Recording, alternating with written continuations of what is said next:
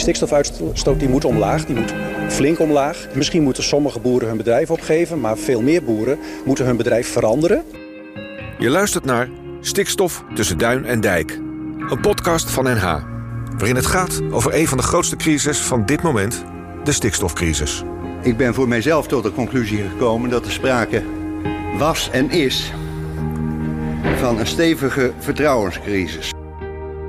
Ik ben Stefan Roest en in de komende vier afleveringen probeer ik te ontdekken wat stikstof is. Wat doet het met onze omgeving, onze natuur? En wat moeten we ermee?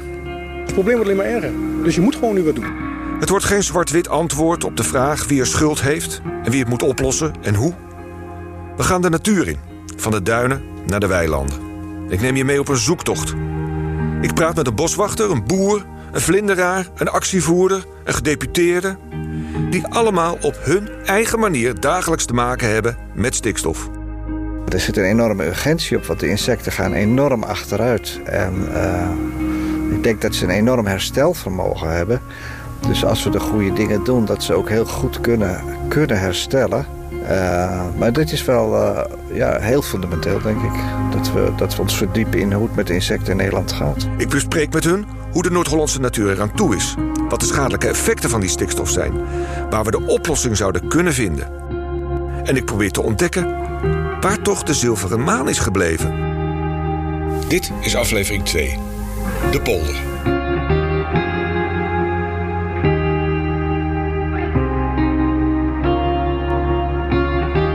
In de vorige aflevering was ik op stap met Mark Jansen van de Stichting Duinbehoud. En we struinden door de duinen bij Parnassia.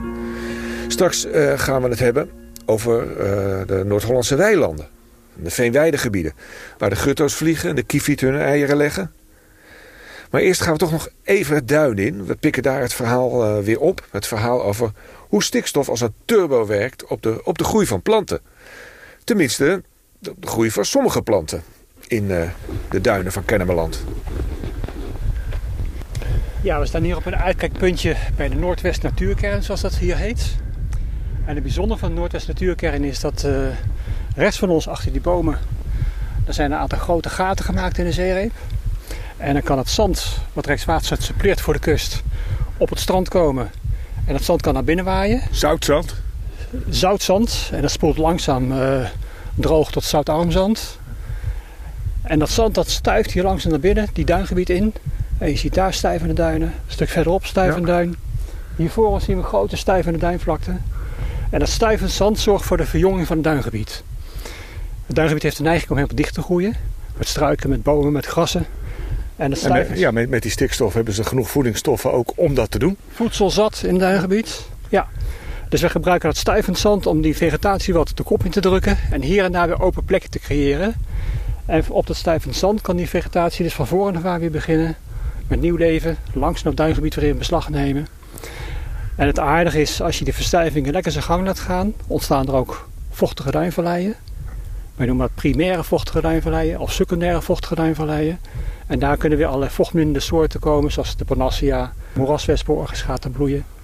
Alle... We zien het hier allemaal om, om ons heen. Fietspad, zo'n uh, zeeweg zijn vanuit Duin en Kruidberg naar de zee uh, toe. Mensen in korte broek. Prachtige zomerdag. Die gaan ja, de... Daar aan de horizon nog een uh, relict uit het verleden. Dat is uh, de werkzaamheden in de jaren 30 zeg maar, van de vorige eeuw. Dennenbos. Aanplant van naaldbos in het kader van uh, tegen de verstuivingen. In het kader van de werkgelegenheid. In het kader van het mijnhout. Het heeft allemaal niet gewerkt. En, en nu zitten we ermee.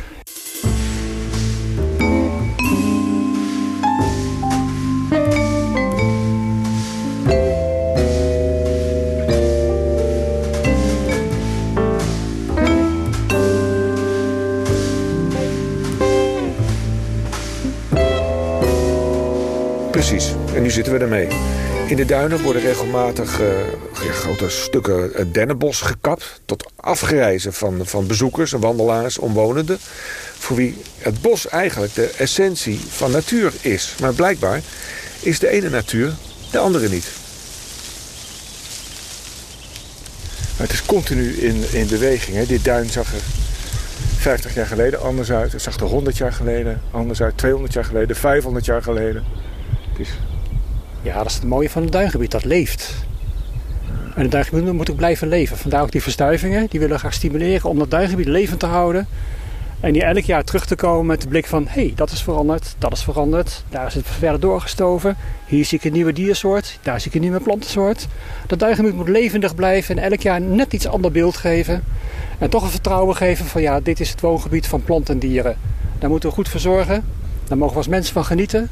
Maar we mogen het niet kapot maken.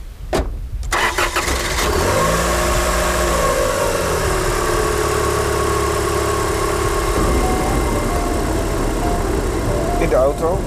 Even de radio uitdoen trouwens. In de auto. Onderweg naar het, uh, naar het oosten. Zutphen en omgeving. Onderweg naar Mark Kuiper. Die woonde tot voor kort in Oude Kerk aan de Amstel. En uh, houdt zich bezig met het adviseren van uh, agrariërs. Mensen die lid zijn van een agrarische natuurvereniging. Dus die, die niet alleen voor de melk, het vlees of dat soort zaken gaan. Maar ook nog een beetje ja, eigenlijk natuur verbouwen. Dus uh, anders omgaan met, uh, met mest en beweiding en met maaien, met water, gewassen, dat soort dingen. Hij is eigenlijk vooral gespecialiseerd in vogels. Eigenlijk weidevogels. In het uh, veenweidegebied rondom de Amstel. Groengebied Amstelland, die hoek. Amstelveen. Maar ook uh, Marken en omgeving. Het eiland. Daar uh, monitort hij ook. Weidevogels. En weidevogels, uh, dat gaat samen met insecten. Dat gaat samen dus met planten. En dat, ja, daar hebben we het over. Planten, natuur, cultuur. Hè, veel Noord-Hollandse natuur, wat wij natuur noemen, is eigenlijk cultuurland. De weilanden zijn eigenlijk uh, ja, zonder boeren geen weilanden. Alleen die weidevogels die horen bij... Uh, nou goed, dat legt uh, Mark Kuiper wel uit hoe dat precies zit. Eerst nog even een stukje rijden.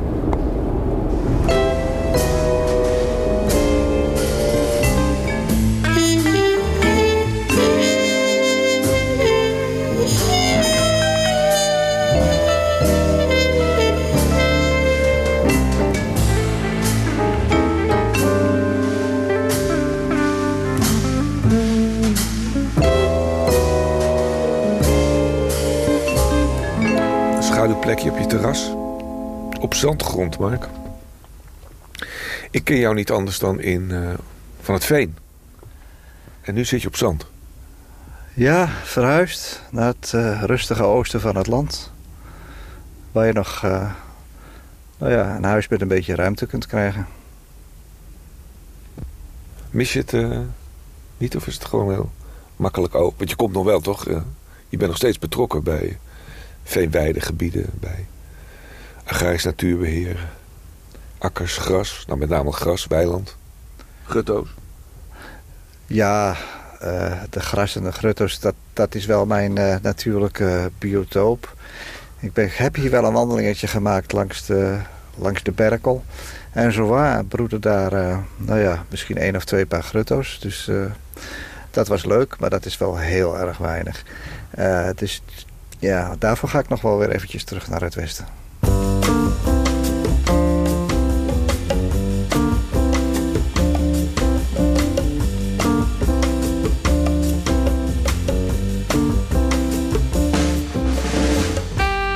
Is tijd om het over de zilveren maan te hebben. Een mooie naam, hè? Zilveren maan. Weet je wat het is? De zilveren maan is een vlinder. Van de, uit de familie van de paramoervlinders is niet zo heel erg groot. De bovenkant van de vleugels laten een fijne zwarte tekening zien op een oranje achtergrond. Samengevouwen, als de vleugeltjes dus tegen elkaar aan zitten... is een beetje een rommelig, uh, rommelig schaakbord. Verschillende tinten bruin, oranje. Een beetje zwart, wit. Google hem maar even. Wanneer heb jij die voor het laatst gezien? Nou, op, op mijn vakanties lukt het eigenlijk altijd wel. Als je in, in heuvelachtig gebied bent met een beekje en een moeras erbij, dan uh, daar vind je ze. Dat klinkt al helemaal niet Noord-Hollands met heuvels en beken. Nee, absoluut niet Noord-Hollands. Nee, in Noord-Holland heb ik hem denk ik nog helemaal nog nooit gezien. Uh, net daarbuiten wel, dat is dan in de buurt van Nieuwkoop. Maar dat is ook al heel erg lang geleden dat ik hem daar gezien heb. Dat was bij een, uh, een veen, moeras, een heel schraal grasland uh, langs de Meijen. Dat is bij Zegveld. Mark Kuiper heeft dus nog nooit een zilveren maan gezien... terwijl hij ontzettend veel rondloopt in veeweidegebieden van Noord-Holland... waar de zilveren maan vroeger eigenlijk vrij algemeen voorkwam. De vlinder is gewoon verdwenen uit Noord-Holland. Twintig jaar geleden zijn er een paar uitgezet, een stuk of twintig in de polder, Ilperveld. En ze zijn nooit meer teruggezien. Hoe kan het nou? Waarom dook er vorig jaar voor het eerst ineens weer een zilveren maan op in het Ilperveld? En wie is degene die tot nu toe de enige waarneming van een zilveren maan in heel Noord-Holland van dit jaar heeft gedaan? Daarover meer in de volgende aflevering van deze podcast. We gaan even terug naar de tuin, de tuin van Mark Kuiper. Kijk je veel naar uh, insecten of is het toch meer uh, vogels? Nou, insecten beginnen eigenlijk de plaats van de vogels langzamerhand in te nemen bij mij. Ik uh, ben heel erg geboeid door insecten. het zijn natuurlijk te veel soorten om, om, om allemaal in je hoofd te krijgen. Dus ik ben al heel blij als ik me lukt de, meeste dagvlinders te herkennen. En libellen ook wel. Maar ik, ik heb hier een ruime tuin. En sinds ik hier ben, loop ik uh, heel veel met mijn telefoontje door de tuin en maak ik een foto van elk beestje. En dan lees ik namen die ik nog nooit van mijn leven gehoord had. En dat vind ik wel heel fascinerend. Het lijkt wel of er een eindeloze nieuwe wereld voor je open gaat. En als je dan probeert te begrijpen hoe die beesten leven en hoe dat allemaal samenhangt, dan begrijp je heel gauw dat, dat we daar nog maar heel weinig van begrijpen. En wat, wat ook natuurlijk, eh, ja, er zit een enorme urgentie op, want de insecten gaan enorm achteruit. En uh, ik denk dat ze een enorm herstelvermogen hebben. Dus als we de goede dingen doen, dat ze ook heel goed kunnen, kunnen herstellen. Plaatselijke populaties tenminste. Uh, maar dit is wel ja, heel fundamenteel, denk ik. Dat we, dat we ons verdiepen in hoe het met insecten in Nederland gaat. Lijken even twee, uh, twee oude mannen die terugblikken op vroeger. Toen alles nog beter was.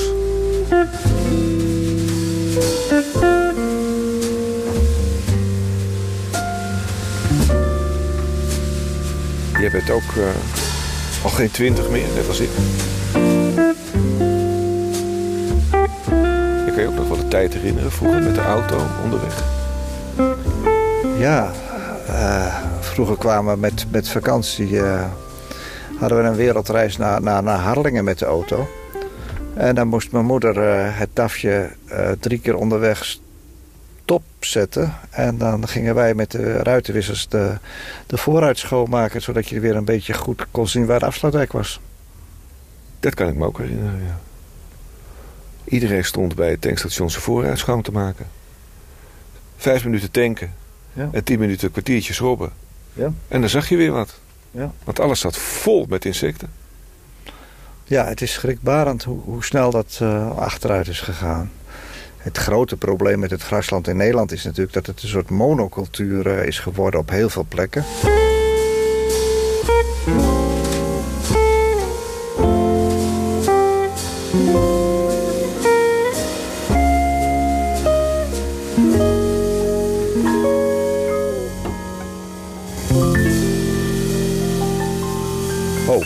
Oh, wacht even Mark.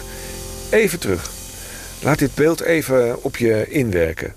Je rijdt dus tussen mei, september, twee uur met de auto... en je moet echt stoppen om je ruiten schoon te maken... want die zitten helemaal onder met insecten. Het zijn er gewoon zoveel dat, dat doorrijden gewoon gevaarlijk is... want je ziet niet meer wie er eh, voor je rijdt. En haal het ook maar uit je hoofd om uh, de ruitensproeier aan te doen... en met je ruitenwissers je raam schoon te maken... want dat maakt het echt alleen maar erger. Dit was 15 jaar geleden nog gewoon dagelijkse praktijk. Weet u het nog? Hoe lang is het nu geleden dat u voor het laatst moest stoppen met autorijden om die reden, om je vooruit schoon te maken? Goed, op de afsluitdijk, daar rij je dan soms nog wel eens een keer tegen een wolk dansmorgen aan. Maar dat is het dan wel. Oké, terug naar Mark Kuiper. Ja, het grote voordeel van die monocultuur is natuurlijk dat je, dat je er veel eh, melk uit kan halen. Maar ook dat is wel relatief. En ik vind het wel hoopvol dat ik hier in de Achterhoek zie ik het duidelijk om me heen... dat veel boeren daar nu wel de, de nadelen uh, van ondervinden in die droge jaren. Want dat, dat Engelse raaigras is, uh, doet het niet geweldig als het droog is. Terwijl uh, de buurman, die misschien nooit die topproductie haalt in een goed jaar van raaigras... die haalt elk jaar een heel redelijk goede productie met, met zijn 7, 8 soorten gras. Waarvan de ene, in het droge jaar heb je het ene soort gras dat het goed doet, in het natte jaar het andere soort. En dat begint nu wel door te dringen. Een heleboel percelen hier zie ik veranderen van Engels raaigras naar uh, ja, uh, wel productiegras, maar wel gras wat meerdere soorten in zitten. En ook nog kruiden, ook nog smalle weegbree, uh, chigorij. En ja, dat blijkt ook economisch dus een hele goede keuze te zijn. En als het een economische goede keuze is, dan, dan gaat het ook gebeuren. Dus uh, voorzichtig begint er iets te veranderen. Dat is goed nieuws, want we, we, zingt u even mee? For the times they are a-changing. Volgens mij is dat uit de jaren 60. Maar ja, we moeten nu ook wel. Want afgezien van de Europese wetten die ons dwingen tot verandering... zijn er ook wel steeds meer agrariërs die, die, die inzien dat een, een lagere uh, melkopbrengst... minder inkomen, ruimschoots kan worden gecompenseerd... als je minder geld kwijt bent, uitgeeft aan kunstmest aan diesel voor de tractor en de pomp om je, je land onder water te zetten. Aan minder medicijnen, ook voor de koeien. In de vierde aflevering van deze podcast spreek ik zo'n boer... die inzet op verandering van zijn bedrijf. Notabene met behulp van Urgenda. Weet u wel, uh, Urgenda, die organisatie... die via de rechter de stikstofaanpak eigenlijk op scherp heeft gezet. Maar voordat het zover is... zullen we eerst nog even de zonnige duinen ingaan...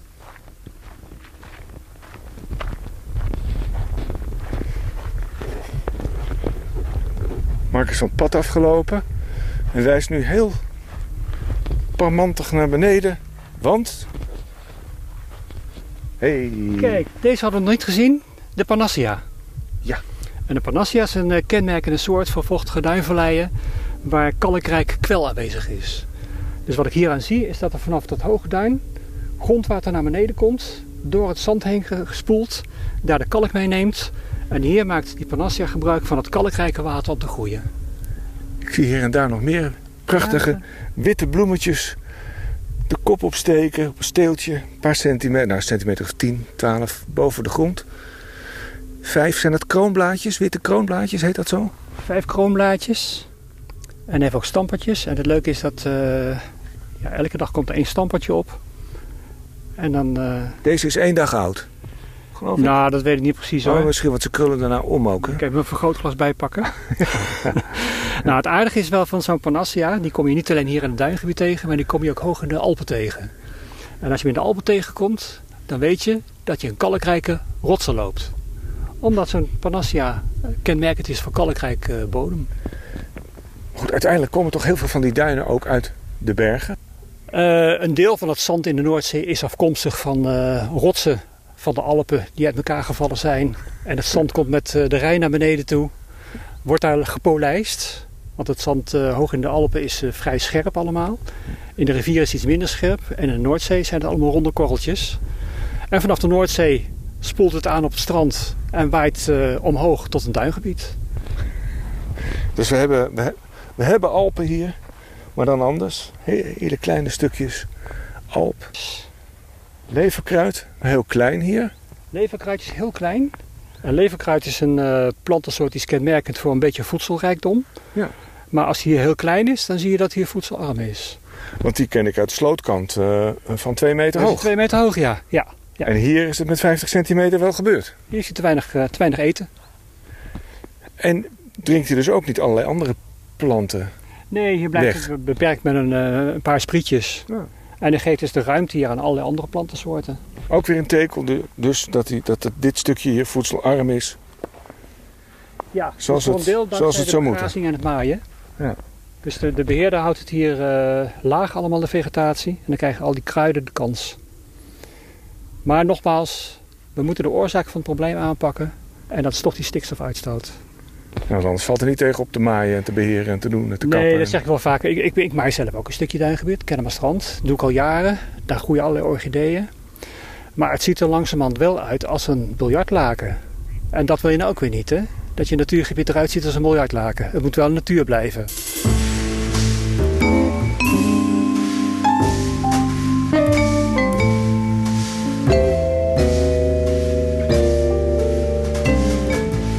Nee, dat willen we natuurlijk niet. Natuur als een biljartlaken. Het is wel leuk dat eh, Mark Jansen, directeur van Stichting Duinbehoud... zelf in de weekenden achter de maaimachine aanloopt. Zo wordt het uh, schadelijke gevolg van die stikstofdepositie enigszins getemperd. Hoog opschietende planten worden kort gehouden... zodat de kleintjes ook een kans maken. In de weilanden van het Veenweidegebied, zoals uh, de Zaanstreek... Waterland of Amsterland, ten zuiden van Amsterdam... dan moet het volgens de weidevogelkenner Mark Kuipers ook echt anders. nou, het belangrijkste is zeg maar de, de, in, in het grasland, laat ik daar, want het, sommige boeren hebben natuurlijk gewoon akkers. Maar de boeren met gras en koeien is het belangrijkste dat we uh, kruidenrijk grasland gaan maken. dus dat gras wat ik net beschreef, waar je, je, meerdere soorten hebt. En dan ook nog een keertje een soort kruidenrijk gras, grasland plus plus, namelijk een, een, een, de groeikracht van de bodem terugbrengen door geen kunstmest erop te doen, door minder mest erop te doen, wel bemesten, maar niet te veel. En op die manier uh, krijg je een product wat op zich heel goed is, maar in hoeveelheid wat minder is. Je kunt wat minder vaak maaien. En de eerste keer maaien, die doen we dan altijd heel laat, zoals in de loop van juni. Zodat je er heel veel ja, vogels en, en, insecten zich in kunnen voortplanten. En dat aanvullen met stroken langs de slootkanten. Eigenlijk zoveel mogelijk. Ik wil eigenlijk, mijn, mijn toekomstbeeld is, mijn, mijn ideaal voor de komende zes jaar om te realiseren... is dat elke sloot in, in het zuiden van Noord-Holland aan één kant... Uh, een kruidenrijke botanische rand krijgt van, van, van een meter of twee breed. Daar komt dan helemaal geen mest in. Wordt de eerste keer niet meegemaaid. En dan heb je een soort heel netwerk, een heel raster over het, over het hele boerenland... Uh, waarin bloemen en insecten uh, ja, zich uh, kunnen handhaven. Een veeweide slootkanten natuurnetwerk. Het lijkt wel een droom. Maar wordt realiteit. Is het al? Maar inmiddels ligt er al, nou ik denk wel, uh, nou veel meer dan 100 kilometer al uh, ligt er. Uh, ik weet niet meer precies hoeveel, ik zou het moeten nakijken. Maar in mijn hoofd zit 300 kilometer waarin dat inmiddels ja. gebeurt. En dat kan, dat kan in principe naar duizenden kilometers gaan. Maar als je minder kunstmest op die weilanden wilt uitrijden... en, en een ander soort stalmest neem ik dan aan, dat je daar nog wel mee bemest... Stikstof is toch ook mest? Ja, stikstof is, uh, uh, dat is de bemesting. Dat is de, de, een van, naast fosfaat uh, de centrale stof waar het om gaat. Wat, wat de groeikracht opdrijft. Dat, dat is wat kunstmest is. Kunstmest is stikstof, ja. Dat is wat je dan erop strooit. En eigenlijk willen we daar wel in minderen. En ik denk zelfs dat je in heel veel gevallen het, het, het weg kunt laten. Ehm het is nu zo dat de, de boerenbedrijven waar ik veel kom en, met de mensen praat over hoe ze het doen, uh, dat ik heel vaak hoor van ik gebruik nu uh, de helft of driekwart minder kunstmest in vergelijking met vroeger. Dit jaar waren de eerste die zeiden ik gebruik helemaal geen kunstmest, want het is verschrikkelijk duur geworden. Het loont eigenlijk niet meer de moeite om daarin te investeren. En met name in het veen zijn er elk jaar meer boeren die het kunstmest uh, achterwege laten. En dat komt natuurlijk omdat die, eigenlijk omdat die stikstof voldoende aanwezig is overal. Dus je hoeft het niet meer bij te doen. En dat is een heel belangrijke uh, oplossing, die kunstmest weglaten. En het is ook heel frustrerend voor, voor mij en voor de boeren... om te merken dat de, de overheid maar wil sturen op mest van de koeien... maar die kunstmest buiten beschouwing laat. Het is nu zo dat als, als je minder mest uh, op je bedrijf hebt van de koeien, dat je dat volledig kan uh, compenseren met kunstmest. Dus dat, ja, die, die, hele exercities die men nu wil doen, die dreigen op niks uit te lopen, omdat je dat gewoon kan compenseren met kunstmest. Dus daar moeten we echt niet uit die kant. Dus die kunstmest is iets om hoog op de, hoog op de agenda te zetten. Uh, dat, dat kan veel minder. Het hangt natuurlijk heel erg af van de, van de grondsoort en weet ik wat, maar die, die dalende trend kan versneld doorgezet worden, denk ik. Ja, als, als je dus niet, geen, geen kunstmest strooit, maar het komt gewoon uit de lucht. Ja. Dan, dan, oh dan blijf je die, die, die, die, die, die schadelijke effecten van die bemesting houden. Uh, waar, waar het schadelijk is, dat is op de, op de plekken waarvan je, waar je zegt van wij, wij willen hier eigenlijk uh, grote biodiversiteit hebben. Want ja, biodiversiteit heb je het best uh, in situaties waarin er schaarste is. Waarin alle levensvormen uh, ontzettend slim uh, moeten zijn. in, in zoverre een plant slim kan zijn natuurlijk, of een insect. Maar zeg maar heel gespecialiseerde manier moet leven om, om zich te handhaven, dan heb je heel veel soorten. Terwijl als je in een luilakkerland leeft, waar, waar, waarin stikstof volop beschikbaar is, want daar leven planten van, uh, dan zijn de planten die daar het best mee om kunnen gaan, uh, die worden heel groot en die drukken alles weg en dan krijg je een heel arme, een soortenarme vegetatie. Wel een hele grote vegetatie, maar heel soortenarm. Ja, om, om, om goede biodiversiteit te, te krijgen moet je eigenlijk nu van alles, uh, allerlei kunstgrepen gaan uithalen. Als je dat niet doet, uh, je, laat een hoekje in de polder uh, zeg maar, op, op, op beloop. Uh, dan krijg je daar vooral, hangt een beetje vanaf hoe, het met vocht is, maar in de drogere situaties krijg je brandnetels, bramen. In wat nattere situatie krijg je lisdodden. dat zijn de planten die heel goed met, met, stikstof kunnen omgaan en die geen ruimte laten eigenlijk voor, voor andere soorten.